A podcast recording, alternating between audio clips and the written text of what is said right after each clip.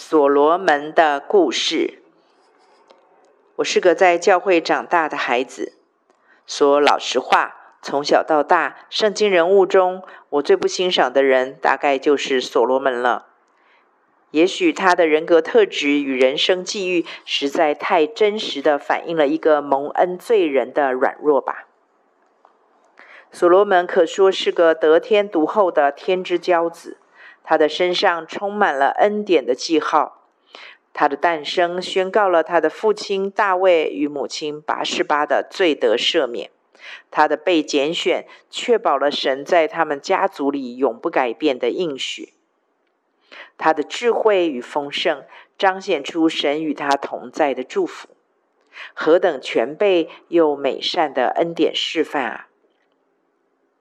然而正因如此。从他一生中的点滴记录，却更真切又强烈地对比出与他蒙受浩大恩典的反差，仿佛他最风光的时刻，也就是耶和华建殿献殿那一刻起，他的献祭人生也就戛然而止。之后所看到的，几乎都是他大把大把的挥霍有形无形恩典的举止。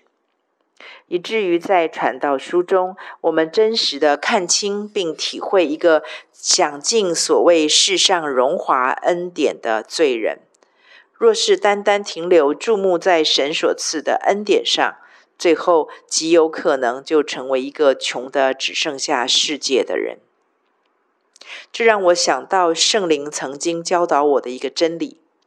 有一段时间，我常常对诗篇六十五篇十一节“你以恩典为年岁的冠冕，你的路径都滴下之油”这节经文有疑问，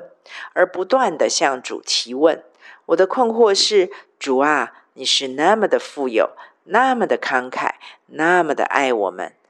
为什么这里却说你的恩典之油不是一瓶一瓶、一桶一桶，甚至一大缸一大缸，而是一滴一滴的呢？真的很不符合我所认识的上帝属性耶。每当我读到、想到这节经文，我就会问一遍这个问题。我猜可能问了有三年之久，直到有一天，当我在跟一位研究生一对一陪读圣经时，又读到了这节经文，我就在心里面默默的向神再一次提问。我的脑海中在那个时刻突然“当”的一声。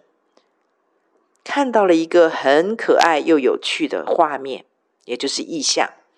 我看到一辆苹果绿的小汽车在原地不停的、不停的打转，就一直打转。接着就听到圣灵用诙谐的口气对我说：“一次给太多，会原地打滑啦。”原来神是为了爱我们，而不愿意害我们原地打滑，而努力按捺着他的富有、慷慨与对我们的狂热的爱，不一次给我们过量的恩典，甚至是压抑着他想要极力供应孩子的为父之心，使我们不致用仅有的宝贵一生去付保罗、所罗门已经付过的学费。恩典。绝不该只留下虚空的叹息。恩典之子得到的，绝对是离主的心越来越靠近的真儿子的心。当有了这真儿子的心，恩典不仅不会使我们原地打滑，更是推动我们往前直奔、往上高飞的动力与助力。